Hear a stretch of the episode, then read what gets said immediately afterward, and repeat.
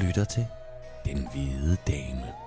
En podcast om alverdens herregårde og slotte. Og ikke mindst om alle de spøgelser, der bor der.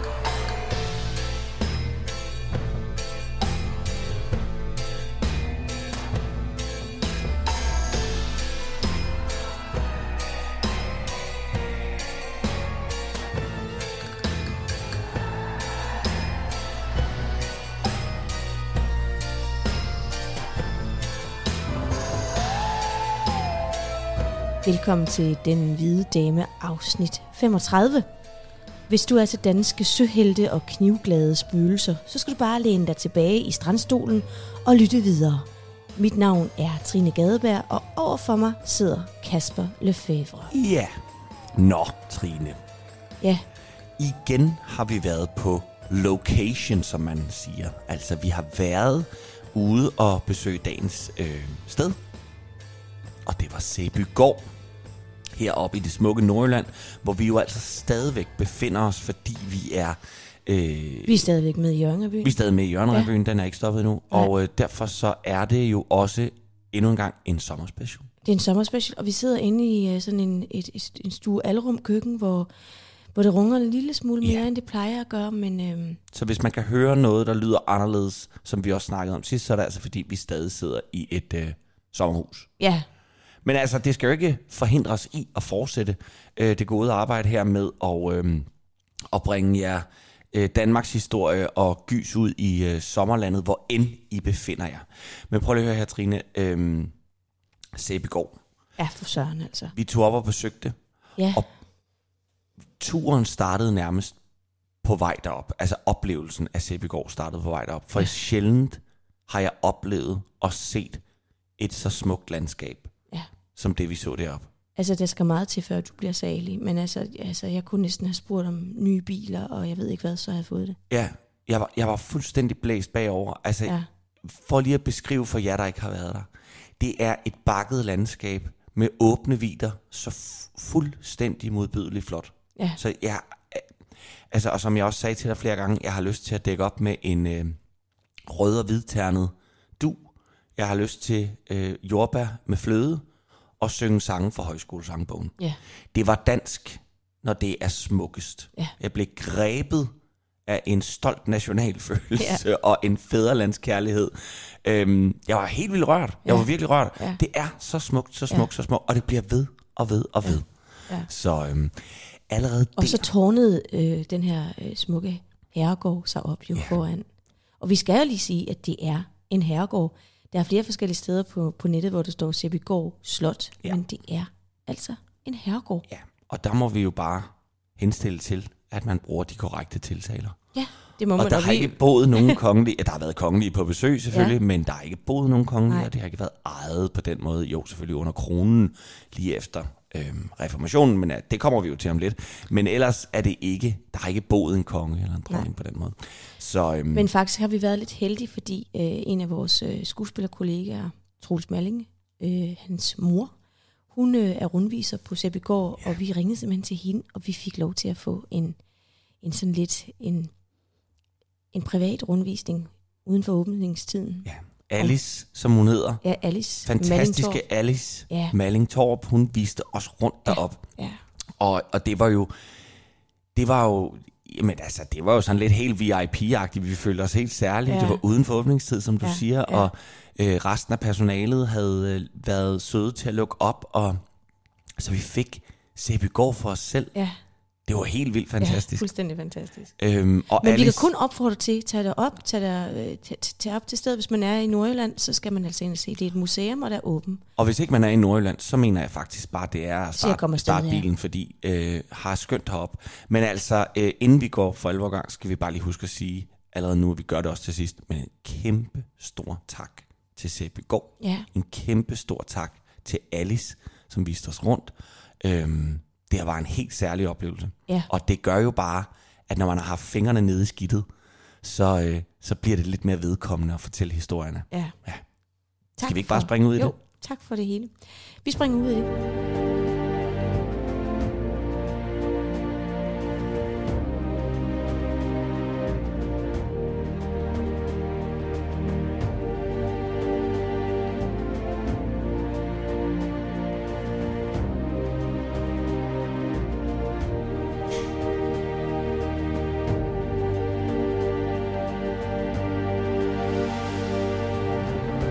Solen var ved at gå ned over farvandet uden for Bornholm, da den sidste bredside fra de svenske kanoner med sprød kvasen borede sig ind i siden på det stolte danske flagskib Jægermesteren. Dets 84 kanoner og næsten 1000 mands besætning stod ikke længere til at kunne vinde slaget imod den svenske kong Erik den 14. overtallige flåde. I timevis havde skibet kæmpet alene imod svenskerne, da de resterende danske skibe, trods signaler og kalden, havde nægtet at komme det til undsætning. Måske af fejhed, måske af angst, eller måske af modvilje mod den nye admiral, som havde overtaget efter den mægtige Herluf Trolle. Admiral Otterod hævde et næsten 10 cm langt træstykke ud af låret og så, hvordan der gik ild i hans skib, da det svenske skib, Lionet, som selv var i fuld lue, sejlede ind i siden på jægermesteren.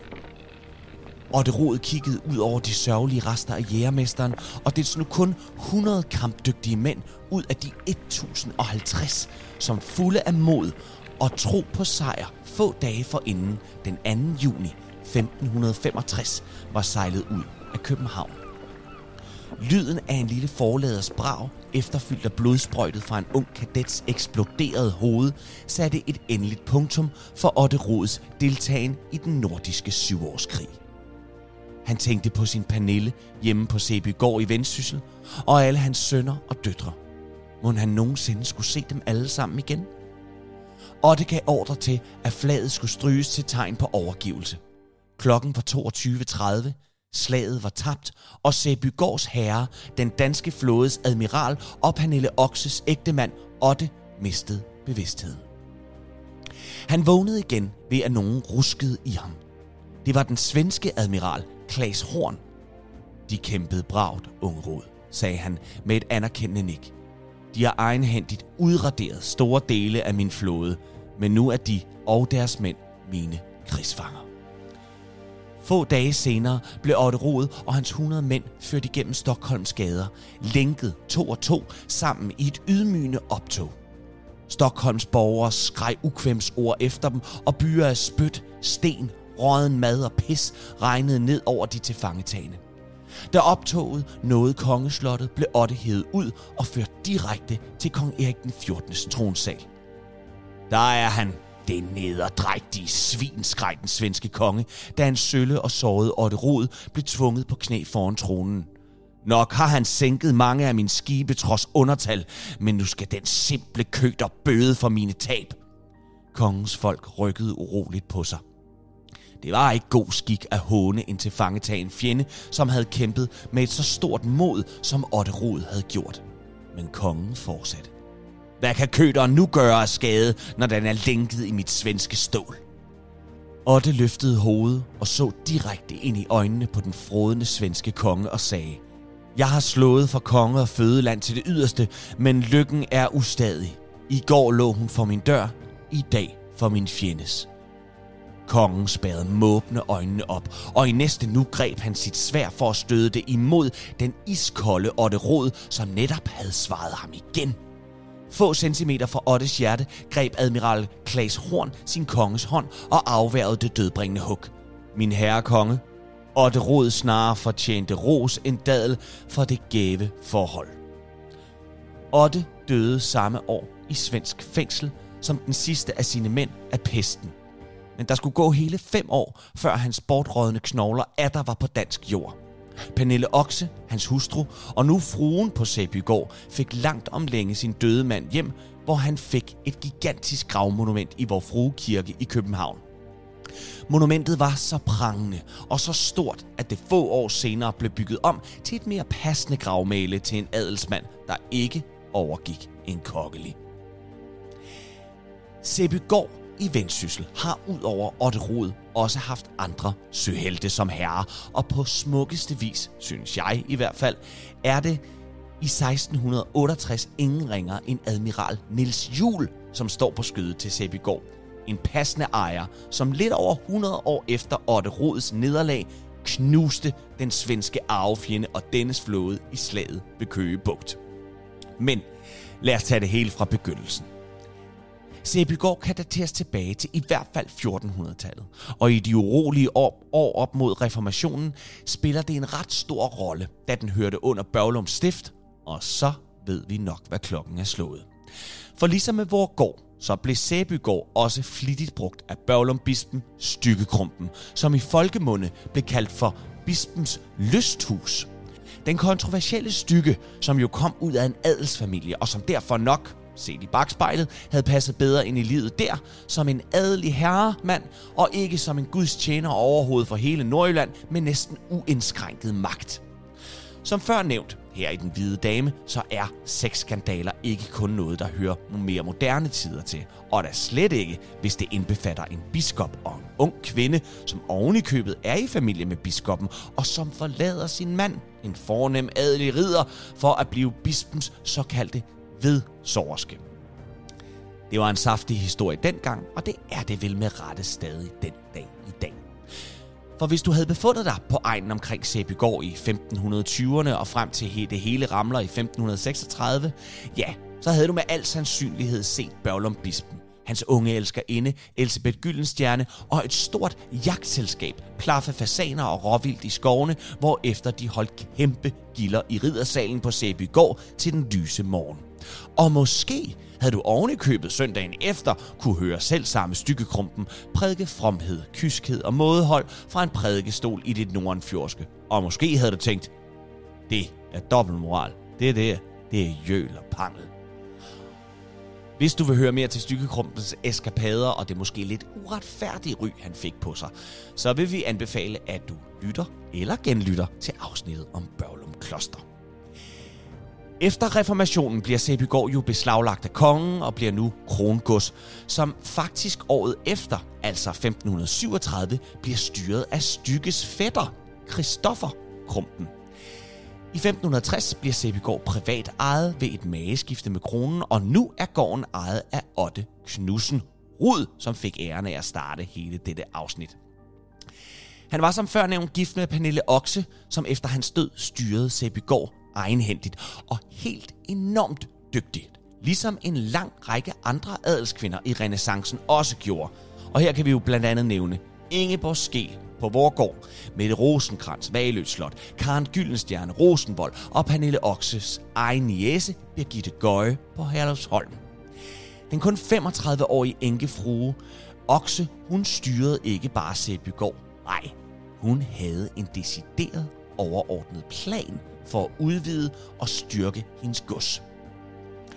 I 1567 fik hun af kongen lov til at flytte Sæbygård og dets gods og gårde ind under Voldstrup Sogn og kirke.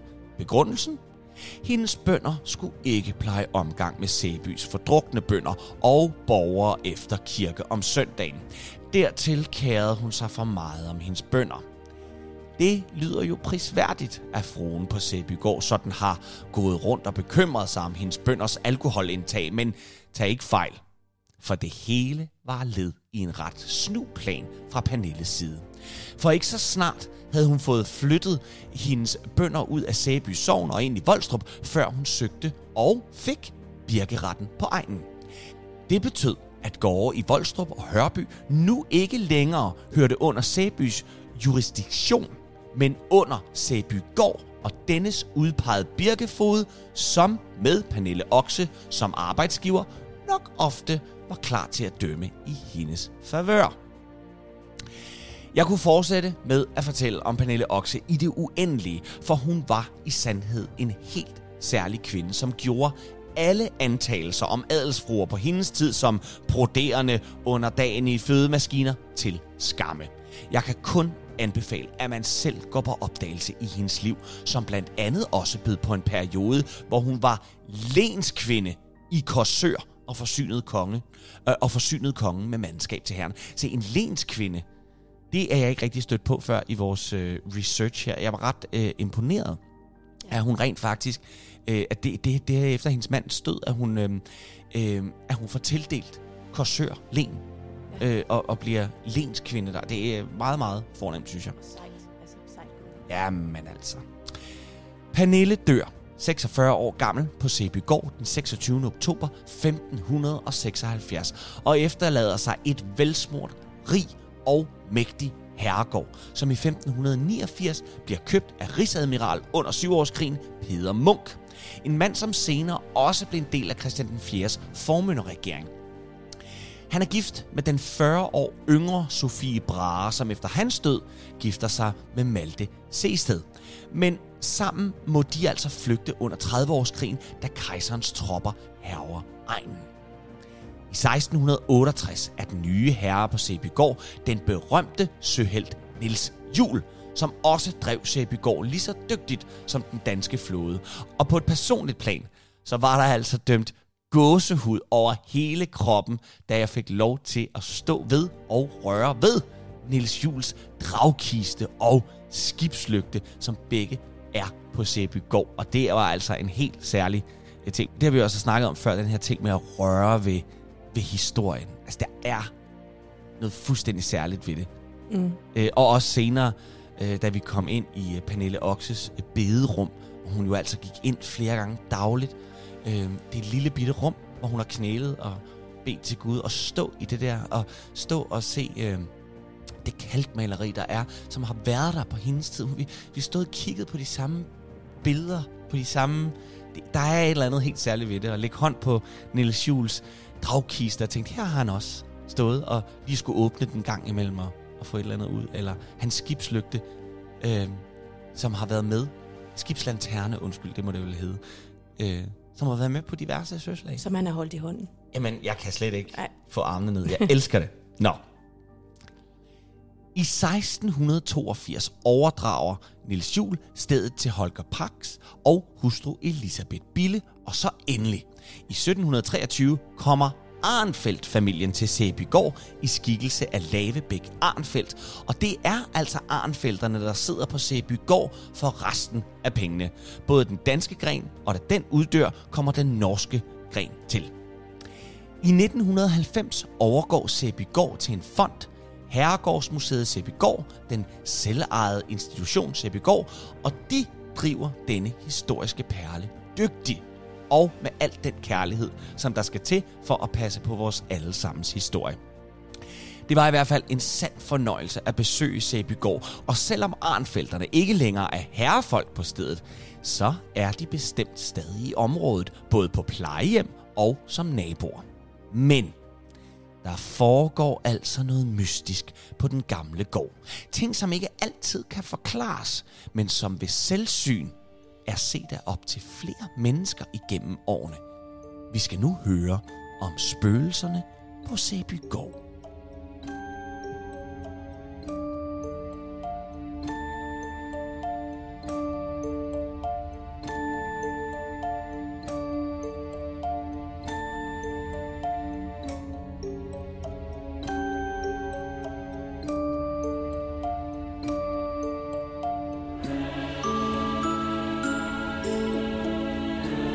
For 27. gang førte manden sin pisk tilbage, så den kunne få et ekstra kraftfuldt tilløb, når den i sin fremdrift landede og satte blodige spor hen over Søren Thomsens nøgne hud. Hud, blod og svedperler fulgte nærmest med pisken rundt, og der blev mere og mere af det for hver gang pisken tærede på Sørens krop. Søren skreg, så det gik gennem mag ben, og tilskuerne, der betragtede denne voldsomme scene, der fandt sted på Galjehøjen ved Knæverhede jorder, gøs med lige dele jubel og lige dele blodrus. Sørens krop blev mere og mere ukendelig. Blodet piblede frem overalt. Huden var laset på den sønderslåede krop. Søren fik den straf, der hedder at blive strøget til kagen. En kage er i den her forbindelse ikke en himbasnitte eller gåsebryst eller guldrøds eller banankage. Nej, en kage er en pæl. En pæl, man bliver bundet til, og efterfølgende så bliver man så pisket så meget, at huden falder af. Straffen bestod i, at man skulle have 27 piskeslag med ni forskellige piske. En kag stod som regel på byens torv eller ved kirken. Men ved Sæbygård stod den altså på Gallihøjen. Da Sæbygård ved Pernille Okse taktiske manøvrer, altså får sit eget birketing ved Sæbygård, så opfører Birketinget to galger, altså til skræk og advarelse, og så får ligesom også at vise den magt, øh, de nu fik ved Birketinget. Den anden galge, den vender jeg altså tilbage til senere. Man får altså strøget til kagen, og man bliver altså pisket, så huden bliver revet op. Derfor kalder man det også at miste sin hud. Og piskningen skete altså udenfor, så alle kunne se det. Det var meget, meget skamfuldt, og ingen vil have med dig at gøre efterfølgende. Det er det, er det man, øh, jeg ved, på engelsk hedder det to be flogged. Og det er faktisk øh, en, en... Altså flået, eller? Ja, det er fordi ude på spidsen af, af snorene af Der er der- pisken, der sidder der nogle små øh, blylodder, Ja, jo- som man har skåret ned i, mm. som, som flår, Øh, øh, øh, så de har en skarp kant, og så flår de, når de rammer, så sætter de sig fast i huden, og når du så trækker pisken tilbage, så trækker du huden af. Jamen, det er forfærdeligt. Nu citerer jeg altså noget, jeg har fundet på nettet fra DR Danmarks historie. Hvis man var ekstra uheldig, kunne man få sig et brændemærke på ryggen eller i panden med billedet af en galge eller et hjul. Det skulle symbolisere, at man er sluppet med livet i behold. Mærket på krop og sjæl blev de straffet ofte udvist af byen eller idømt strafarbejde på livstid. Efter dette havde man definitivt mistet sin ære indtil sin dødsdag. Kagestrygning bortfaldt i sager om tyveri i 1840, men udover at være straffen for tyveri, var det også typisk straf for byens letlevende kvinder, altså prostituerede eller andre, der, der lå i med mænd uden for ægteskabet. Tilbage til min historie. Vores mand på kagen hedder Søren Thomsen. Ham og en anden mand, øh, Søren Madsen, de fik altså samme tur, fordi de havde stjålet tre svin og var kommet til at, i godsøjne, hente korn i Sæbegårdslaget. Udover kaningen blev de også brændt på ryggen med det her 20-mærke, som jeg før jeg lige snakkede om. Man fandt senere Søren Massens livløse krop, og straffen var altså ikke, at han skulle straffes, straffes med døden til følge, men det fik alligevel en dødelig udgang for Søren, fordi han døde af den brutale behandling. Og det kan man jo simpelthen godt forstå. Altså det har været så forfærdeligt. Et eller andet sted også en, en makaber straf, bare for at have stjålet tre svin og måske hentet lidt korn. Altså, Men det er jo netop, når de statuerer et eksempel. ja, men sikke da. Et Ja, ja, frygteligt, frygteligt, frygteligt. Ja. En anden dom på selvsamme galge var begået mod Maren hedersdatter fra Hørby Sogn. Hun havde dræbt sit uægte barn, altså nyfødte barn, og for den gerning fik hun altså en dødsdom. Hun skulle miste livet ved at få hovedet kappet af med et svær, og derefter skulle hovedet så hænges på en stage. Her blev det altså galgen ved Sæbegård, og man kunne i flere uger efter hendes makabre død se øh, øh, hendes hoved dingle på galgen. Der hang det bare og stirrede fuldstændig tomt i blikket ud over det her smukke bakkede landskab. Og nu når vi lige har kørt der, Kasper, så tænker jeg på at forestille dig, at man kommer kørende der i, i sin hestevogn, og så, så tænker man, hvad hænger der der? Så kommer man op, og så hænger der sådan en... Lige præcis. Altså, for jeg, jeg kørte jo rundt der, og bare, det er sommer, det er sol. Og det er søndag. Det er søndag, og, men altså, ja. og så hang der lige sådan hovedet der. Ja. Frygteligt. Jamen, det var forfærdeligt. Specielt under Elisabeth Billes tid på Sæbygård var der mange stridigheder. Hun var altså, hun var altså kendt for at komme i konflikt med rigtig mange. Øh, Blandt andet blev hendes mand Holger Pak og Elisabeth uvenner med sovnepræsten fra Voldstrup, men altså også med birkedommeren. Og det, det skyldes formentlig, at dommeren han kunne altså ikke stå inde for Elises, Elisabeths måde at forfølge folk på. Hun havde det sådan med at altså, at blive ved med at forfølge dem, hvis de havde lavet en straf, så skulle de bare øh, forfølge dem endnu mere. Og hun har sikkert drevet en masse mennesker til vanvid, for dommerens kone ender altså med at tage op til øh, Elisabeth op på Sæbegård for at opsøge Elisabeth. Og hun bliver også budt indenfor, men der stopper venligheden også. For, for der starter altså et skænderi, hvor, e, hvor Elisabeth efter sine beskylder dommerens kone for at være en hore og en tyv, og Elisabeths egen datter slår den gamle birkedommerkone i hovedet. Hun slår hende så hårdt, at hun bliver helt blå og blodig. Altså, hvad er det der for noget? Og Elisabeth har med andre ord altså ikke været den mest populære kvinde. Hun har haft lidt øh, temperament. Hun har haft temperament. Men det er så sjovt, at en birkedommer sætter konen derop, ikke? Han tænker sådan lidt, om så kvinderne nok lige finde ud af det. Ja, men Altså. no way, USA. Nej. Og, men, Men- øvrigt, undskyld, jeg vil lige sige, det er da egentlig et eller andet sted prisværdigt øh, at høre om, at birkedommeren, som jo på en eller anden måde er på lønningslisten af Sæbegård, faktisk modsætter sig deres ønske og siger, nu, nu skal ah, du nu stoppe. må vi nok heller lige... Ja. ja. Ja. Men altså, som jeg sagde, så har hun ikke været den mest populære kvinde, og derfor er der måske også hæftet en spøgelseshistorie på hende. For vi har snakket om det her før, Kasper. Når kvinder på den tid måske var lidt selvstændige, eller for eksempel med Ingeborg Skele, og man ikke rigtig kan gøre andet ved dem, andet end at hæfte forfærdelige historier på dem, så, øh, så går de jo videre i i endnu værre måske, end, end man havde forestillet sig. At vi i vores tid også hører om de her spøgelseshistorier. Men der er altså en, øh, en spøgelseshistorie knyttet til Elisabeth. For der har altså været mange ting, hun øh, har måttet angre, og derfor er hun dømt til at gå igen. Den historie, der er hæftet på hende, er dog set og oplevet af op til flere uafhængige personer, og derfor er der måske noget om snakken. Men lad os starte med den første historie, der er knyttet til hende, for hun skulle efter sine have dræbt sin mand. Vi skal tilbage til 1932, da en slægtning af familien Værgeland i aviserne i Danmark fortalte om, at hans mor og kusine havde stiftet bekendtskab med Elisabeth, men uafhængigt af hinanden med flere års mellemrum.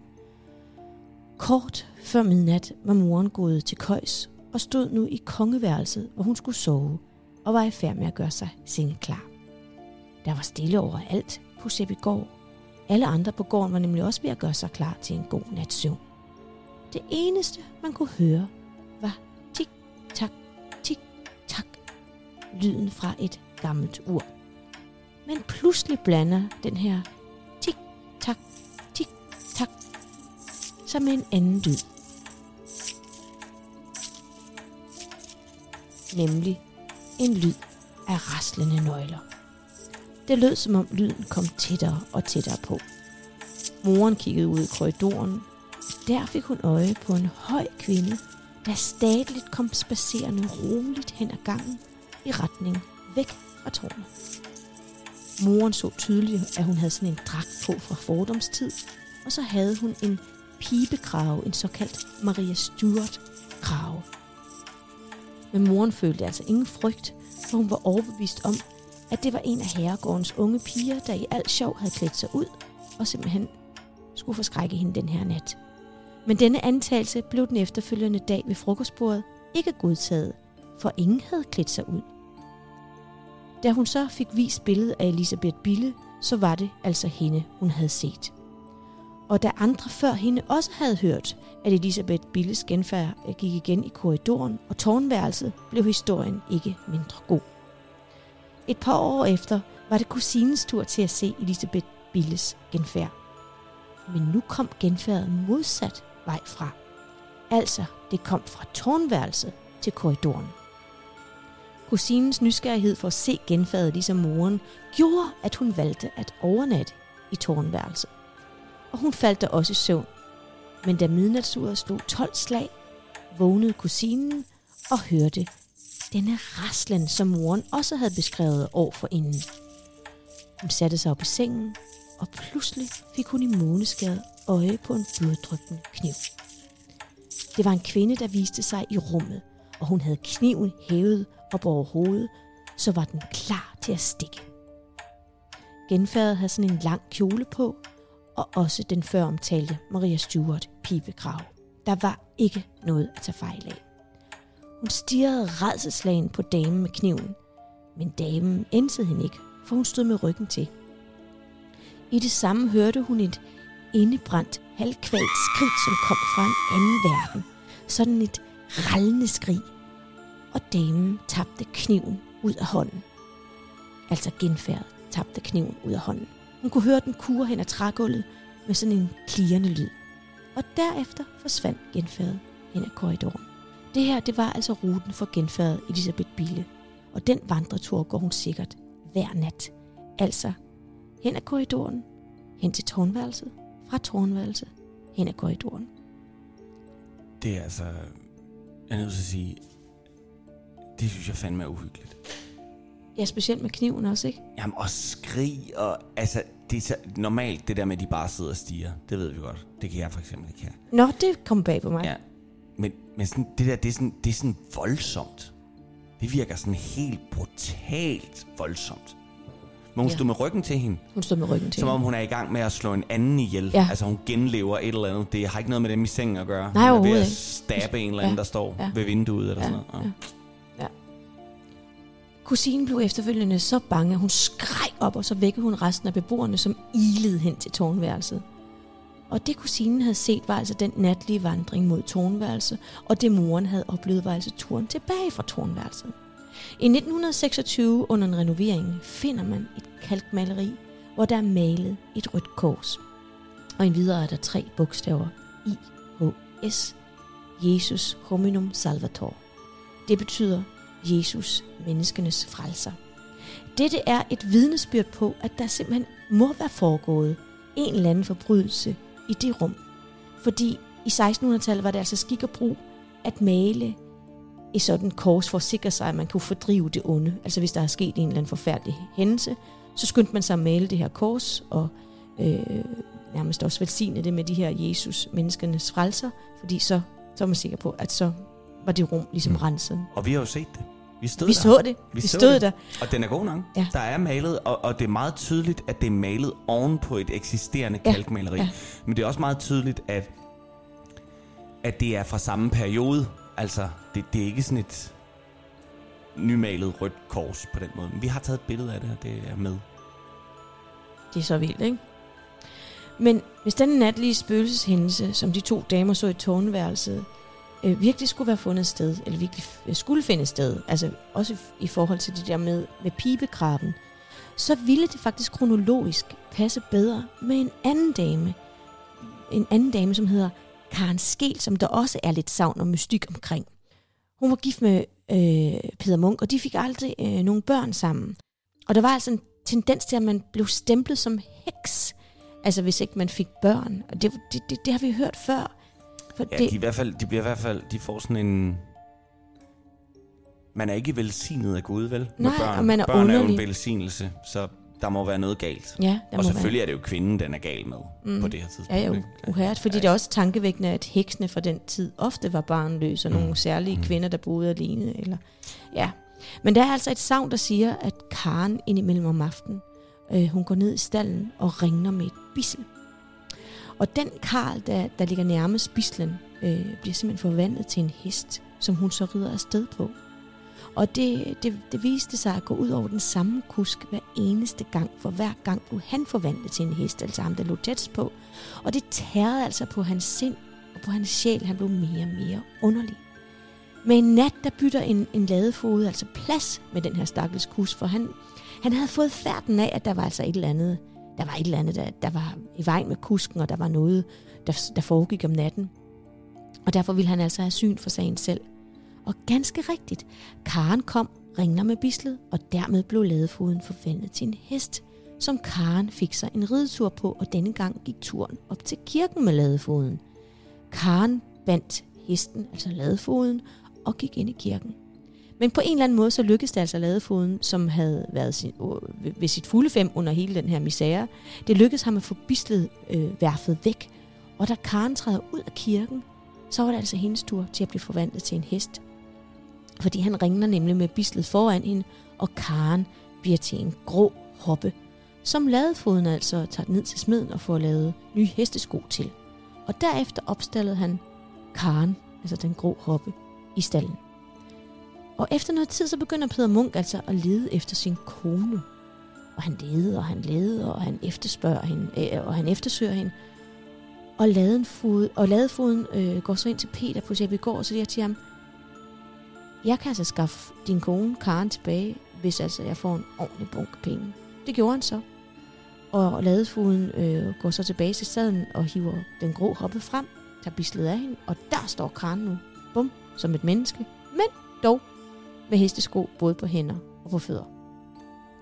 Det siges så, at Peter Munk, han skulle, eller Peter Munk skulle, være, skulle vemmes ved hende resten af deres tid sammen, og det er sådan en lille smule mærkeligt, at man skriver det, fordi de får altså 35 år sammen. Så det er længe, han, Det er længe, han har gået der. han havde, han har haft hende. Kæft, det er en sjov historie. Ja, Altså, den... det er sådan en af de der, hvor man tænker, de der bønder der, der ikke har kunne lide hende. ja hvor man for sådan pokker. tænker, Ja. Christ, kunne du ikke have fundet på noget? det var noget der, noget, der var bedre, ja. Af andre små historier på Sæbegård er der 15 skoleelever, der mødte en mystisk dame i riddersalen. Hun vandrede bare tværs gennem salen, og alle berettede os om, at hun, havde, at hun også havde den her pibekrave på. Men det kan også være Pernille Okse, fordi Pernille Okse, hun, øh, hun er også kendt for at, at vandre lidt rundt i riddersalen. På, på ganske harmløs vis, så viser hun sig ved at gå rundt mellem stolen og tjekke, om alt er, som det skal være. Altså et meget venligt spøgelse. I forrådskælderen på Sæbygård er gulvet blandt andet lave, lavet af gamle møllesten fra den gamle mølle. En af disse sten kan løftes op, og under den gemmer der sig en hemmelig gang, som fører hele vejen hen til Sæby Kirke. Det er muligt, at det er sådan en hemmelig løngang, man har brugt fordi, øh, for at komme afsted i en fart. Men, men man finder den jo ikke, øh, Kasper, hvis man ikke undersøger det. Så her er altså en af måske nutidens muligheder. For det kunne jo være spændende at undersøge, om der virkelig er ja. en, en hemmelig løngang. Øhm, Alice, som jo viste os rundt, fortæller, at når hun øh, viser skolebørn rundt op, så prøver de jo alle sammen at se, om de, de kan løfte de der møllesten. Øh, og de er del med store. Ja. De er kæmpe store. Men øh, vi snakkede faktisk om, at øh, altså, det er jo ikke utænkeligt, at der kan være en hemmelig gang. Det har ja. vi set masser af gange. Ja. Masser af gange. Men, men øh, ja, men det er jo et spørgsmål om, at øh, vi er nogle, nogle stykker, der, der, smider, stykker, der, der går sammen og, og, og, og betaler sådan en... Øh, en af de der måler der, man kan gå og, og nærmest at scanne jorden med. Ik- ikke sådan en uh, metaldetektor, men man har sådan en, der du kører sådan et, et på... Øhm, ja, det er sådan en lille maskine, du kører henover, og så tager den altså nogle billeder ned gennem jorden. Øhm, ja, de er, tror, de vanvittigt dyr at få lov at komme ud, men det, det er jo en måde at finde ud af det på. Ja, om der er en løngang. En anden ting, der kunne være spændende at undersøge, det er oppe i riddersalen, der står Holger Pax gamle pengekiste med sådan et, et, øh, et falsk nøglehul er der også. Øh, men det underlige ved den kiste er, at nøglen er væk, så den er efter sine aldrig blevet åbnet. Så måske gemmer der sig mønter og andre ting og sager fra en svunden tid. Altså, det er sådan noget, der, der nu, piger min nysgerrighed. Er jo sindssygt. Den har ikke været, den har ikke været åben Nej. siden Holger Parks tid. Men nu kommer jeg da til at tænke på noget. Fordi de der mennesker, der vågnede ved Elisabeth Bille, hvis det er hende, de hørte jo nøgleraslen. Mm. Måske. Kan det være det? Man ved ikke. At hun går rundt med nøglerne til kisten? Eller kan det være det, der har gjort, at hun er et genfærd den dag i dag? Hun stjal, eller... Mm, oh. eller noget der. Hva? Ja. Bum, bum, bum, bum. Skal vi sætte en ny myte i gang? Altså, jeg ved godt, det er et stykke øh, Danmarks historie, der står i sådan en øh, kiste der, og den er jo fredet og alt muligt andet. Men nøj. Da, da Alice fortalte os, at den ikke har været åben siden dengang, og at man ikke ved, om der er noget i den. Altså, der tænkte jeg, lad historie være historie. Vi er nødt til at banke den her op. det er også lidt. Alice, du går bare lige udenfor. Så... Alice, hvis du lige går ud. Ja, øh, så skal vi. Øh, det er nogen, ej, jeg kan ikke drømme om det, men øh, Ej, det, det er jo godt. Ja, det er piger ens øh, ja. uha. Ligeledes er der jagtværelse en lem ned til fangekælderen. Hvad man har brugt den til, det ved man ikke, men altså, måske var der nogle højrøste gæster, som, som øh, herskabet ikke kunne lide, og bam, så, så blev man altså ufrivilligt, ufrivilligt sendt en tur i kælderen ved et enkelt skub. Tilbage til den anden galge, Kasper, som jeg nævnte for dig. For øh, der blev sat to galge op ved CPK, øh, da CPK fik sit birketing.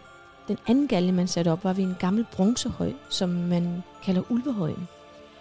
For der hængte man simpelthen ulve op, og ulve var man plaget af på, den her, på det her tidspunkt.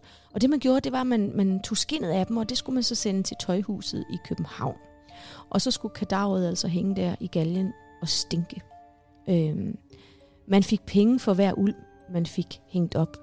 Og den sidste uld, man hang i galgen ved Sæby, var i 1714. Det, der er lidt sjovt, det er, at alle andre steder i landet, i Danmark, der blev øh, galger brugt både til mennesker og ulve. Men ikke i Sæby, der havde ulvene en helt særlig galge. Altså, det er lidt vildt at tænke på, at vi har virkelig været, vi har virkelig været plaget af, af ulve øh, i 1600-tallet, ikke? Jo, og øh, åbenbart øh, det kan være, den bliver genindført, hvis de der ulve Jamen bliver... det, det tænker jeg. Nogaljerne, eller hvad hedder det, højen er der jo stadigvæk, så ja, der, det. måske der stadigvæk er et hul efter galgen. Så kunne man jo bare bang, ja. sætte en galge op. Men øhm, Kasper, det var simpelthen øh, spøgelseshistorien, jeg havde til dig i dag. Gode historier. Ja. Øhm, og, øhm, og en god historie i det hele taget, der er omkring øh, Sæbegård. Må jeg ikke lige anbefale, at man, øh, hvis man har fået lidt blod på tanden og vil vide mere om Sæbegård, at man læser Hans Gregersens bog, som bare hedder Sæbegård. Ja. Øh, den øh, fandt jeg meget nyttig til vores research her. Og så skal vi bare endnu en gang sige tusind tak til Alice Malling Torp. Og tak til Seppi Gård for, at vi må komme, komme ind for at se det, Det her vidunderlige sted. Men altså, det var alt, hvad vi havde med denne gang. Og husk, at man kan besøge Seppi Gård, hvor der jævnligt er rundvisninger, og ikke mindst mulighed for at lege sted til diverse fester. Året igennem er der et hav af aktiviteter med alt fra fastelavnsfest til teaterforestillinger og meget, meget mere. Næste gang er om 14 dage, men indtil da, så skal jeg sige tak til dig, Trine. Tak til dig, Kasper. Og til vi lyttes ved igen, så må I have det uhyggeligt godt.